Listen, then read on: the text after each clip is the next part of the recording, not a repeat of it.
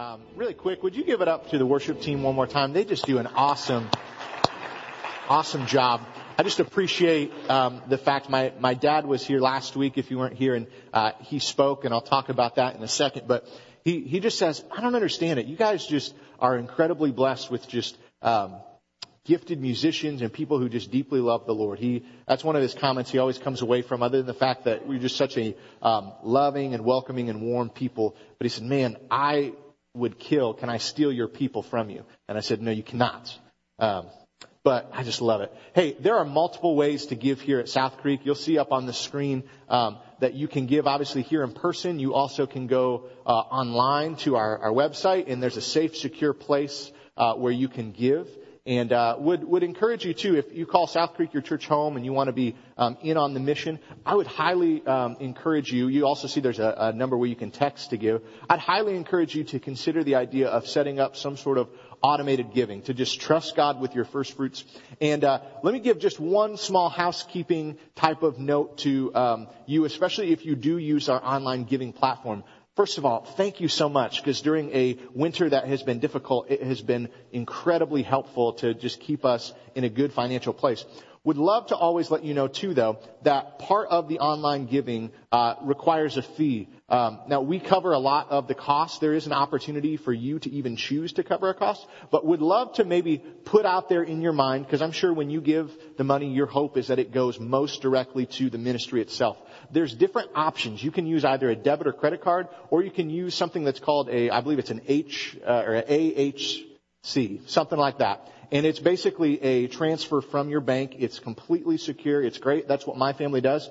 Here's a really cool thing. When you do that, it only takes 25 cents away from the transaction. If you do through a credit card uh, or a debit card, it'll take a certain um, right off the top plus a percentage. So I'd highly encourage you, if you're already doing that, don't like stop doing what you're doing, but if you want to go in and maybe edit it so that way the most of the funds you're giving go directly towards our ministry, just thought I'd give that out there as a little bit of a point of educational thing. I didn't really realize that until uh, me and my family had made the switch recently. So again, thank you so much for giving.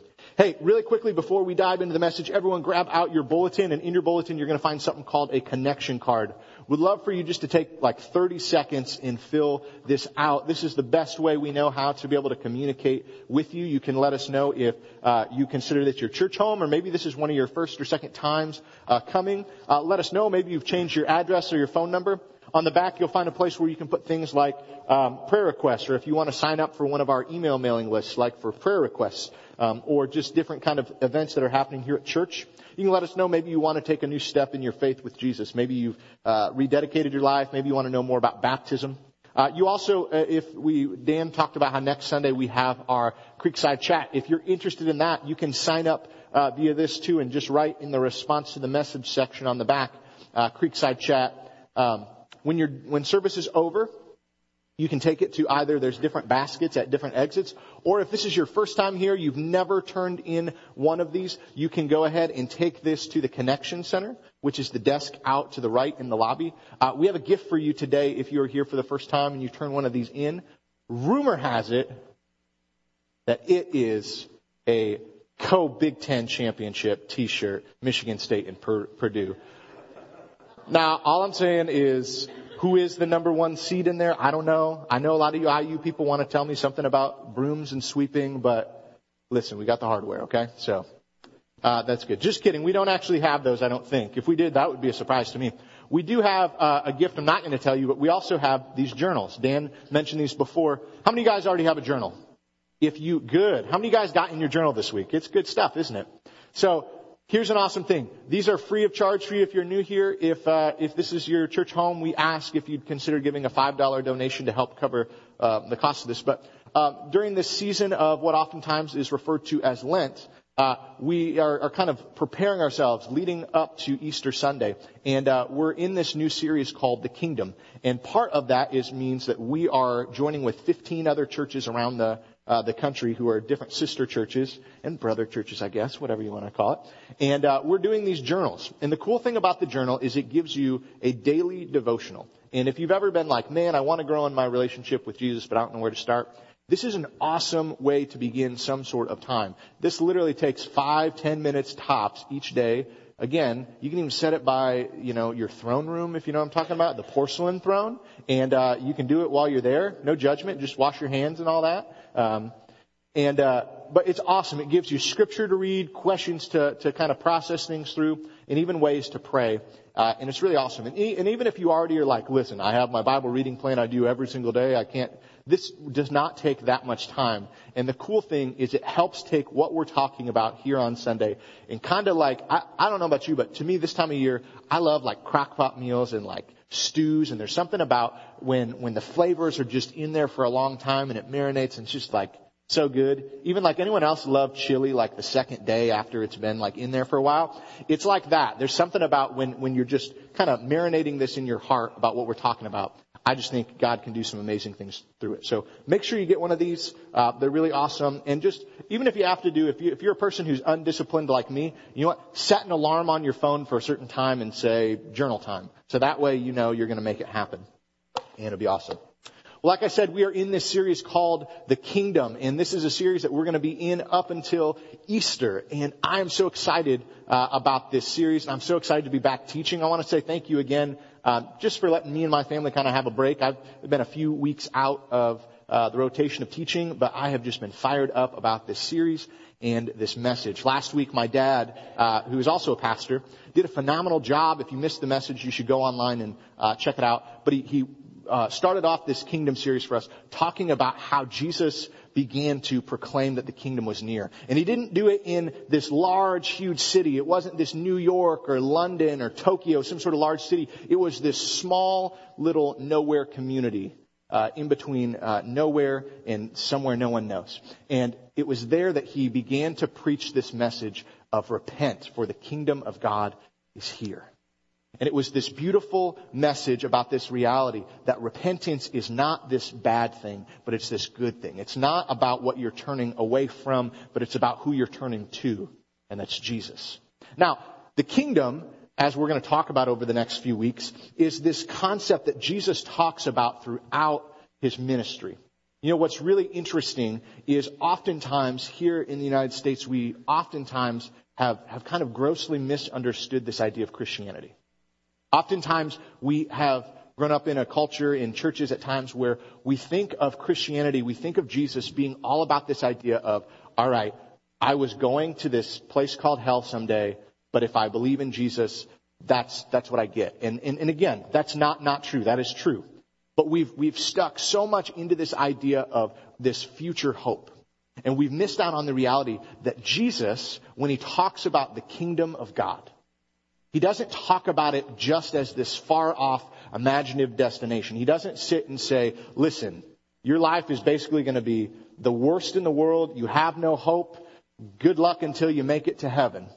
But in reality, the vast majority of his message is this message of love and this message of this idea of a kingdom, God's kingdom, that is different than the concept of kingdoms that we've typically thought about. And for us, during this series, we're going to have to do a little extra work because let's be honest. Like we grew up with U.S. history where like kings are the worst, right? Like as a kid, I feel like I wasn't even around in the Revolutionary War, but I was like King George, the guy's a loser. He taxed us, right? You know, we we have this kind of weird. Can, can we be real though for a second? We have this weird sort of like relationship with royalty, right? Like we're all about like down with the monarchy. We get to do this. Like we beat you guys in in the Revolutionary War, but we're also the people who like wake up at like four in the morning to watch a royal wedding. I don't understand this like weird relationship. Like we don't want it, but we think it's really, anyways, that's all to be said. But in the kingdom, we find out that Jesus is the king and uh, this morning, I thought it would be interesting to show a video at the forefront as we're um, this morning. We're gonna we're gonna kind of look at this idea of a bit of a manifesto, this this sort of crash course that Jesus gives on this idea of the kingdom and what it looks like to live within the kingdom. Uh, but there's this really really cool um, ministry called the Bible Project, and the Bible Project it's really awesome. You can find it if you use like the traditional Bible app that I think is called YouVersion. There's some of their videos that are on there, and uh, they're they're a free resource also if you look at our um, Right Now Media. If you don't know about Right Now Media, imagine a Netflix of kind of like Bible studies and things like that. And uh, if you want to get in on that, if you go to our website, uh, you can sign up for a free account. There's even kids stuff. Um, but anyways, the Bible Project is this really great uh, ministry, this tool of uh, these kind of scholarly, Bible nerdy guys who put together essentially these cartoons uh, that help kind of give some concepts of Scripture, of theology. And, and theology really is just this idea of thinking about God. And everyone is a theologian, whether you like it or not, because everyone has their own thoughts on who God is, how He operates. But I found this video on the kingdom of God that I thought might be helpful to uh, for us at the beginning of this series to really think through. So check out this video real quick. There's this beautiful poem. It's in the book of Isaiah. The city of Jerusalem has just been destroyed by Babylon, a great kingdom in the north. And all of these Jewish people, they've been sent away into exile, but a few remained in the city. And they're left wondering, what just happened? Has our God abandoned us? Right, because Jerusalem was supposed to be the city where God would reign over the world to bring peace and blessing to everyone. Now, Isaiah had been saying that Jerusalem's destruction was a mess of Israel's own making. They had turned away from their God, become corrupt, and so their city and their temple were destroyed. Yeah, everything seems lost. But the poem goes on. There's a watchman on the city walls. And far out on the hills, we see a messenger, and he's running towards the city. He's running and he's shouting, Good news! And Isaiah says, How beautiful on the mountains are the feet of those who bring good news. Beautiful feet? Yes, the feet are beautiful because they're carrying a beautiful message. What's the message? That despite Jerusalem's destruction, Israel's God still reigns as king, and that God himself is going to one day return to this city, take up his throne, and bring peace. And the watchmen sing for joy because of the good news that their God still reigns. Now, in the New Testament, we find this same phrase, the good news. It's the Greek word euangelion, and it's also sometimes translated with the word gospel. So when Christians say, Do you believe the gospel? They mean, Do you believe the news? But not just any news. In the Bible, this phrase is always about the announcement of the reign of a new king. And in the New Testament, the Gospels use this phrase to summarize all of Jesus' teachings. They say that he went about proclaiming the good news of God's kingdom. So Jesus saw himself as the messenger, bringing the news that God reigns. Yes, but the way that he described God's reign, it surprised everybody. I mean, think, powerful, successful kingdom. It needs to be strong, able to impose its will, able to defeat its enemies. But Jesus said the greatest person in God's kingdom was the weakest, the one who loves and who serves the poor.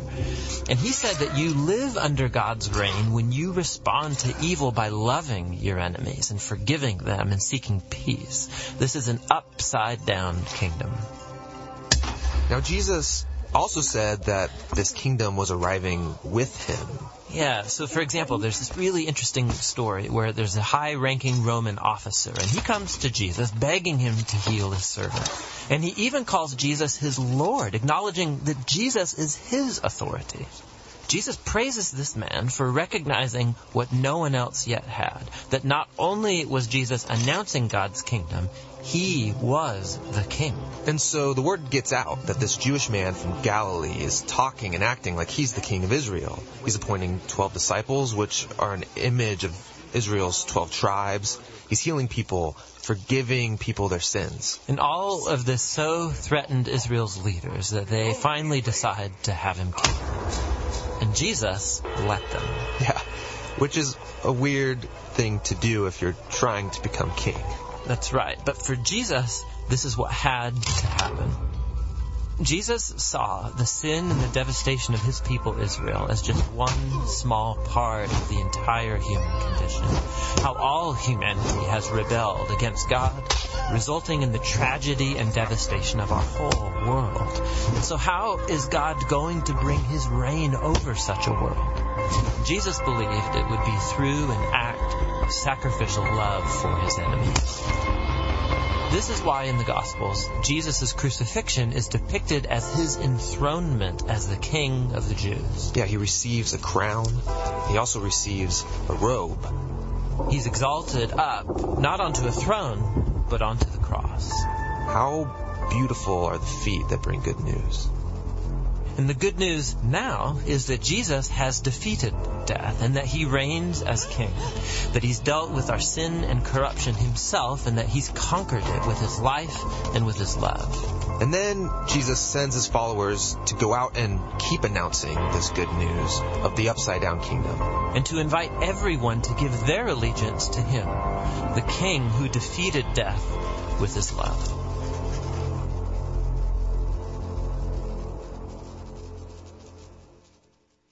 How beautiful are the feet that bring good news.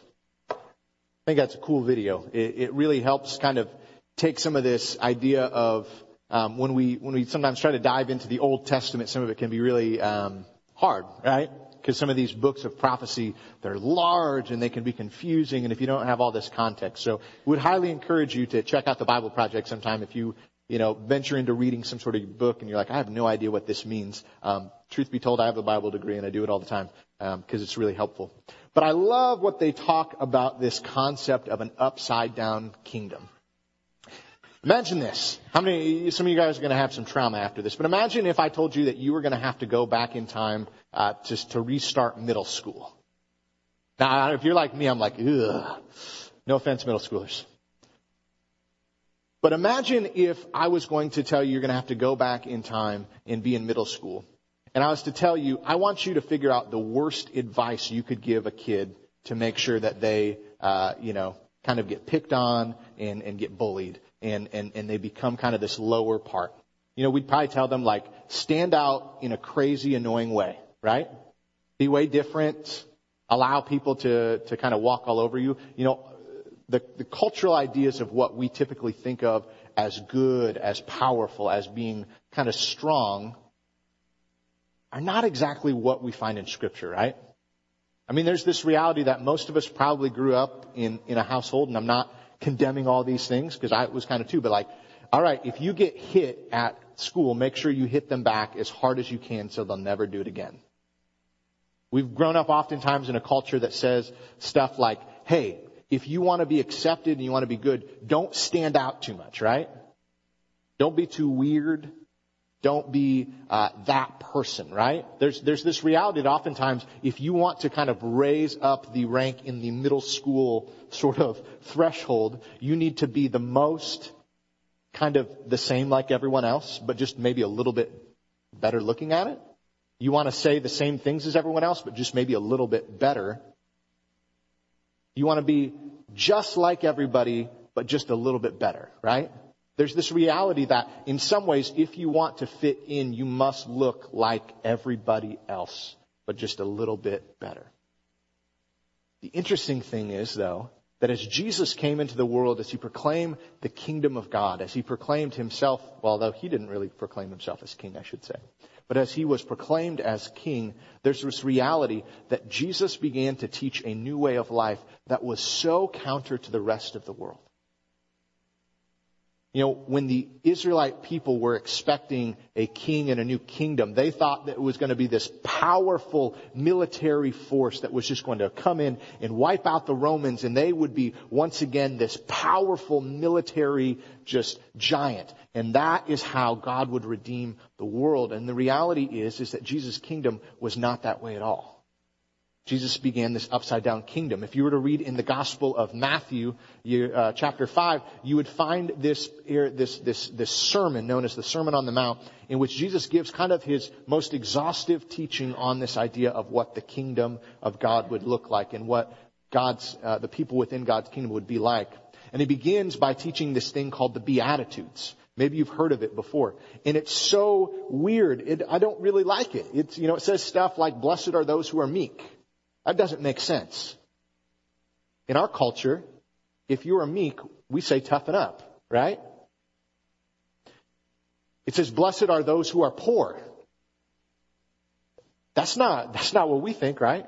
It says, blessed are those who mourn. It says all of these things that are the counter to what we believe, and yet we understand as we dive in more that what Jesus is beginning to say is because there's this reality that when we give up the power, the privilege, the riches of this world, and we begin to just fully buy into Jesus as King and His kingdom, we realize that all of the things that is valued in this world is rubbish. It's garbage in comparison to what it is to be a part of the kingdom of God. And we begin to have to reframe our minds.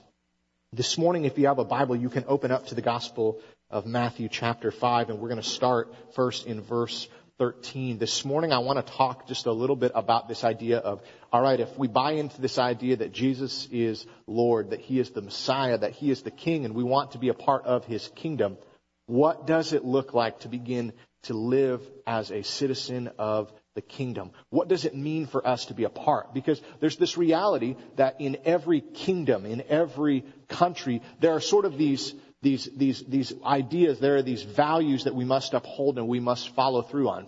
You know, here in the United States, we have things like the Bill of Rights, and we, we believe in, in holding up things like the Constitution and the pursuit of happiness and the freedom of speech and, you know, all of those sort of things. And in reality, there is this same sort of thing. And, and, and, and, if you have a chance this week, I would highly encourage you. I think some of it will be in the journal, but if not, just read read the Sermon on the Mount. It doesn't take that long, and maybe read it a couple times and just let it kind of marinate in for you. But eh, part way through, after Jesus teaches about these beatitudes, all these things that, as you're hearing them, you're thinking, whoa, whoa, whoa, whoa, whoa. no, it's not good to be meek. It's not good to mourn. It's not good to be poor. It's not good to, uh, you know, hunger and thirst. He finishes it up by doing this teaching that many of you maybe have heard before, in which he talks about salt and light. So he begins by saying this. He says, You are the salt of the earth. But if the salt loses its saltiness, how can it be made salty again? It's no longer good for anything except to be thrown out and trampled underfoot. All right. I'm really passionate about this, this idea of the best way for us sometimes to understand scripture is to get a little bit more context behind the time, the audience, the people that Jesus was teaching to. So for us, when we think salt, we just think like those cool little um, McDonald's salt packets, right? That have the cool little M shape, and um, we think of salt primarily in food. But salt in ancient culture had three main uh, kind of uses for it. It was used to purify, preserve, and to provide taste.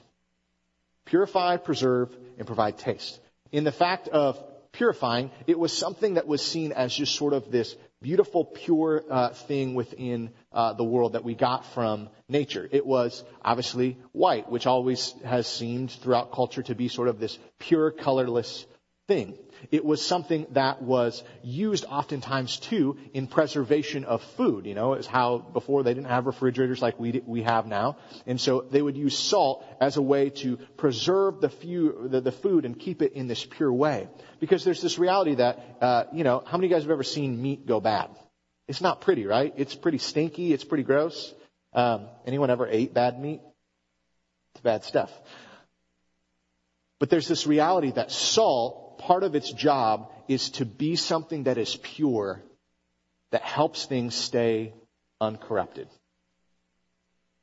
And when Jesus is teaching about this idea, he's talking to the Israelite nation in particular. You see, throughout the Old Testament, oftentimes it was talked about that the Israelite people were supposed to be the salt of the earth.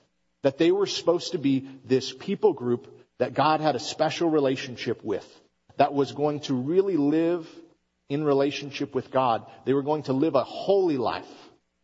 Holy just means set apart. That was going to be different than the rest of the world, and that it would keep this purity within the world. That as the rest of the world may be corruptible, that there may be different bad things going on, that the purity of the salt would continue to keep something good and something preserving about God and his relationship with his people. But the reality is, is that the Israelite nation failed. In fact, over and over, through many different opportunities, they continually failed. And so when Jesus begins his new kingdom, he continues on and he begins to basically say that if you are a part of the kingdom, it has nothing to do with a people group that you are a part of. It doesn't have to do that you are a Jew, Jewish person or not. That if you are a part of God's kingdom, you too are called to be the salt of the earth.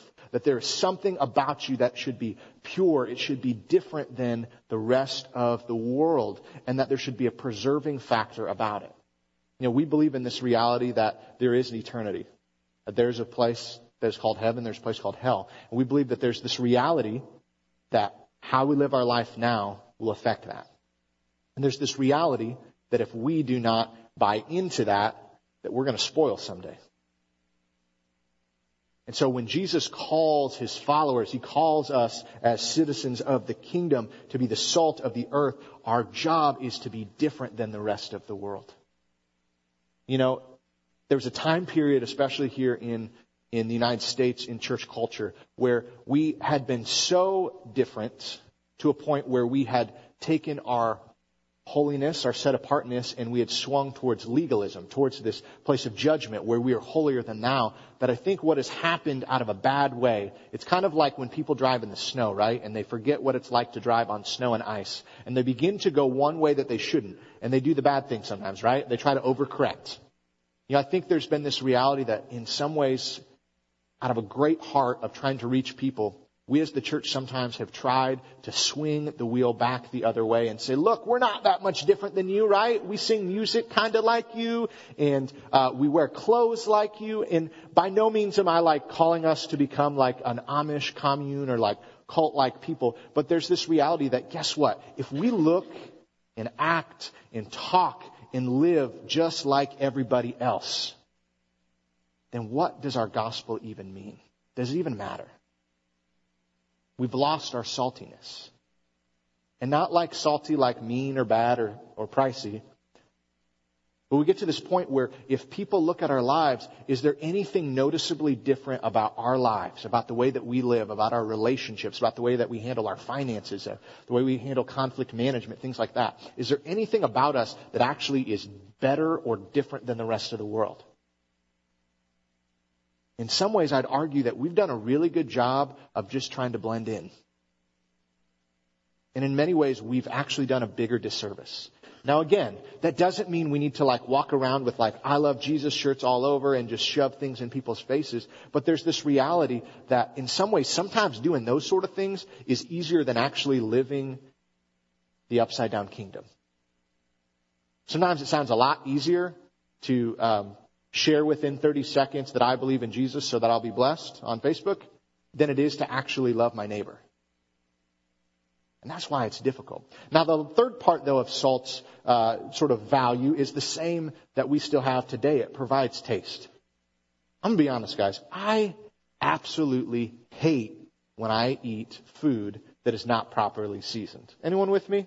Like, do you just, like, what's the point of eating some food if you don't use the, the seasoning? Now, don't, don't hear me wrong. There's also sometimes where you're overdoing it, right? Where it's like, listen, if like there's this burnt coating of what used to be herbs, like you've missed the point, right? You've overdone it. But man, isn't there just something so satisfying about like when you get some like french fries and they're just like perfectly salted? Or like popcorn. Let's be honest. Who wants to eat popcorn without salt? Like literally the only reason we eat popcorn is so we can have butter and salt on it. Am I right? Let's just be honest. There's no real great value to it otherwise. If some of you are sitting there like, well, I like it without salt. Well, I'm sorry. If your doctor told you you had to do that, listen to them. But otherwise, you know you want it to just be doused in salt. There's something about, about, about the way that flavors um, just amplify something. They make things better. It's same with things like chicken. Like I feel like not that long ago when I was sick, I ate chicken without really any seasoning and I was like, this is disgusting. Like I need, I need the things that are going to enhance it and make it better and make it more flavorful. There's this reality that we as followers of Jesus, we as citizens of the kingdom, there should be something about us that when people leave us, when they leave our presence, when they're in relationship with us, there should be something that they leave saying, that's good. I like that. You know, I think we've sometimes made this us versus them mentality where we've bought into this idea of, man, these generations have just grown up and they just don't care about the church anymore and they don't love Jesus and, and, and we've done all this. But there's this reality that I wonder sometimes if people have gotten a bad taste in their mouth from people who claim to be followers of Jesus. I don't know about you, there's been certain foods that I've eaten before that maybe they weren't that bad, but when I had them, I had a really bad experience with them. Maybe I threw up afterwards and I never really wanted them again. I, I oftentimes wonder if people have experienced people who proclaim to be followers of Jesus, and there's something about them that just doesn't sit right. And it's not just because they're caught in their sin. It's not just because they, they, they, they've lost this value of a deity. But I wonder oftentimes if it's because we aren't really living the kingdom of God the way that Jesus intended us to. Because I believe in my heart of hearts that the reason why Jesus' kingdom advanced at the, at the get-go was there was something different about Jesus and his Christ followers that people thought, this is amazing. I want that. And we've all met people like that, right? There are people that you encounter that you just say, I want that. I don't, and sometimes you don't even know what it's like, but there's something about someone's relationship with God that they are so in sync that you just almost become jealous for it because there's something uniquely different about them. There's this reality that yes, Jesus also did teach that yes, the, the world will hate you because of me. But man, I don't think that means everybody. I really think there is something about us, there's something about when we're truly living the kingdom of God, when we're truly living in sync with Jesus, that there's something that if we're living in a world where we are trying to consume things that are going to make us not feel empty, not broken, that when we see someone who isn't broken, that is healed, that is restored, that is no longer a slave, there's something attractive about that. There's something that makes you want that. Now, Jesus goes on and he continues uh, in, in, in, in uh, Matthew chapter uh, 5, verses 14 through 15, or 16. And he says this He says, You are the light of the world. A town on a hill cannot be hidden. Neither do people light a lamp and put it under a bowl. Instead, they put it on its stand and it gives light to everyone in the house. In the same way, let your light shine before others that they may see your good deeds and glorify your Father in heaven. Now, I absolutely love this concept. To me, when I, when I think of all of Scripture, my favorite scriptures to read, my favorite kind of theme throughout Scripture is this contrast between light and darkness. Because let's be honest, we all understand it, right? We all understand what it's like to be in the dark as a kid and the lights to be turned off. And there's this reality that there's something about the darkness that oftentimes is, is kind of eerie. There's something that is un, um, unsettling. We don't really like the darkness. And there's this reality that if we go back to the very beginning of time, we find that in the beginning, uh, Jesus was there. We find that in the Gospel of Matthew, or the uh, Gospel of John, and we find that Jesus calls himself at one point the light of the world. But we find that at the beginning of the story of creation, the, the, the, the universe, the world, whatever you want to call it, is formless and it's just dark. And then God creates light. Light truly is just uh, the the uh, or darkness, I guess I should say, is truly just the absence of light. And there's this reality that as followers of Jesus, we have been called into a dark world to be a light. And as a light, we are to push back the darkness. That where the light comes, darkness cannot prevail. You know, there's this reality that light was created to remove the darkness. Jesus came to remove the darkness from the world. He came to defeat death and sin. But there's this reality that he handed off the baton to his followers to say, listen, I want you to make the rest of the world here be more like my kingdom in heaven. I am calling you to take on the darkness, to shine the light in the dark places. Where you see darkness in this world, I want you as followers of Jesus not to cower back, not to leave it alone and say that that's already dark, but to charge forward light so that way it is taken away.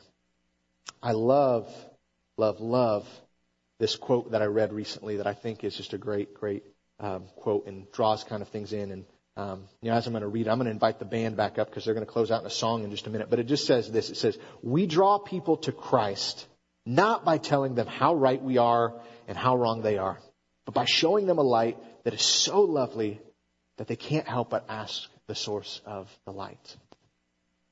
I love that quote because I think it really gets at the heart of what Jesus is calling us as followers of Jesus, like followers of Him to do. Yes, we're there to dispel the darkness. Yes, we're there to, to, to shine a light upon injustice and sin in our world. But there's also something about us. There's something about the light. And the light is Jesus because He proclaimed that He is the light of the world. That there's something so beautiful about it that we can't help but be drawn into it. We can't help but want to know more about it. Because there's this reality that we all can understand this idea of being afraid. We can all understand this idea of darkness. And most of us all probably haven't experienced a moment where we have been afraid, we have been in the, in the dark, and eventually someone has came and they've turned the light on for us. My friend Jamie Hardy came back from Guatemala this week, and uh, I've had the opportunity to serve in Guatemala on a couple mission trips before. And uh, I was thinking this morning, uh, she gave me some coffee, which thank you again. And uh, if you ever want to give me coffee, that's fine. I'll take it. I love coffee. Um, but it made me think about one of the coolest experiences of any church service I've ever been a part of. Um, when I went to Guatemala, I can remember we visited tons of churches, and some churches were in just kind of normal city areas, and some churches were kind of way out in the boonies, as we like to call it here in Indiana. And this pastor that we were working with uh, pastored six different churches. So this guy was a fisherman, and so he'd fish each morning, and then he pastored six different churches. And so they eventually were able to get him a motorcycle so he could drive to them. One of the churches that we went to uh, visit one time was this country church out in the middle of nowhere. I mean, we are talking still kind of a bit more of kind of like a native culture type thing where um, most people don't have kind of homes like we would. They'd be more like hut type things. And we went at night. And these roads, it's kind of freaky because you're in this 15 passenger van that you don't feel confident is going to make it. And you are just hitting all these, like we think we have all these potholes right now here on 26. Like it is just, the road is a perpetual pothole. And you're just going in this, through this, just this dark area because there's not the light pollution around there. And I just kind of remember thinking like, man, if I start hearing banjos, like I'm out. Um, and we, we get to this place where there's not even really lights on the homes or anything like, anything like that. And we get guided to this, this, this really just pavilion, outdoor pavilion like area. And we were told we were going to have a church service, but again, I don't see a church building. I don't see lights. I don't really see life or people. And I will never forget just the beautiful scene where uh, we're, we're standing there and, and some of us have a couple flashlights. And slowly we just start to see people coming out with candlelights with flashlights and all that. And they begin to come together to this place. And by the time we eventually have about 50 or 60 different people standing on this pavilion with tons of lights, it is just illuminated and there is just something so beautiful. You see, when we got there and the lights came, one of the local people said, we saw the light and we were drawn to want to come see what was going on. There's this reality that if we live a life that is so lovely, that is leaking out the light of Christ into this dark world, people are going to take notice. And I believe they're going to be drawn to it. In the Gospel of John, chapter 13, Jesus said this. He says, A new command I give you, love one another as I have loved you. So you must love one another. By this, everyone will know that you are my disciples if you love one another. Friends, I believe that if we live a life that is marked by the love of Jesus towards others, then our light will be shining into the dark places. That we truly will be the salt of the world here. And I believe that people are going to be drawn into the kingdom because of it. Not because of our arguments, not because of our sermons, not because of our music, but because of love. They will be drawn in. I believe this, that if we are living our life for Jesus, there should be an undeniable draw to Him in His kingdom. That if we truly are trying to live after Him, that there's going to be something, not everyone's going to like it because we will have problems, but there's going to be something about us that people are going to say, I want that. Because the reality is, in the upside down kingdom, there is peace, there is joy, there is hope, and there is love when it makes zero sense. It makes zero sense that a person who is grieving has hope, has peace. It makes zero sense that someone who is poor and persecuted has joy. But man, when we're living out those things, what a testimony to the true salt, the true light, to the one true God. My friends, as we are on this journey, would you take seriously the words of Jesus in the Gospel of Matthew chapter 6? But seek first his kingdom and his righteousness. In the midst of everything else, just seek him first. That's how you become salt and light. You begin to die to oneself, one's wants, needs, comfortability, preferences, and you begin to do that. Because there's this reality. If we as the church cease to be the salt and the light of the world, then we cease to matter. if we look nothing different, if there's nothing about our life that is different than the rest of the world, then we might as well close up shop. It doesn't matter. I'm going to ask you guys to stand and uh, we're going to sing one more last song, one, one last song in response. My hope and prayer is that this morning you realize that even if you don't feel like you're living the kingdom the way that you should, you're not really living a life like Jesus. But here's the really, really good news about the King. Really, really good news about his kingdom. That he is a king who is merciful and gracious. One who loves you deeply. And you always have a chance to turn things around. You always have a chance to make things right. All you have to do is just turn around and turn to Him. Let's pray. God, I just thank you so much for who you are. And God, I thank you for the reality that God, you love us so much right where we are. God, in our sin, in our shame, in our brokenness. But God, you love us so much that you don't want to leave us there. That God, there's something better that you have for us. God, that you want us to be pure to preserve, to, to, to, to have something that is good. You want us to be a light that in the midst of darkness, we don't have to be afraid anymore. And God, that we can go out there and we can carry that light into this world to help draw others in. God, others who are afraid, who are feeling uh, shame, who are feeling like there's no hope. May we be hope in the midst of the darkness. May we be love in a world that is full of hate. God, this morning I pray that if there's anyone here, God, who has never experienced a life saving relationship with you, or maybe who has walked away, God, I pray this morning that they would know that their unfaithfulness does not change your faithfulness. That, God, you are a God who is slow to anger. You are abounding in love. You are faithful and you are good. That they know that all they have to do is confess their sin, confess their wrongdoing, and ask that you would be the King, the Lord of their life. And God, that heaven would be throwing a crazy party for them in this moment. God, as we sing this song, would you speak to us and would we listen? God, would we receive whatever you have for us? God, we love you and we thank you. God, may we be the salt and the light in this world. In Jesus' name I pray. Amen.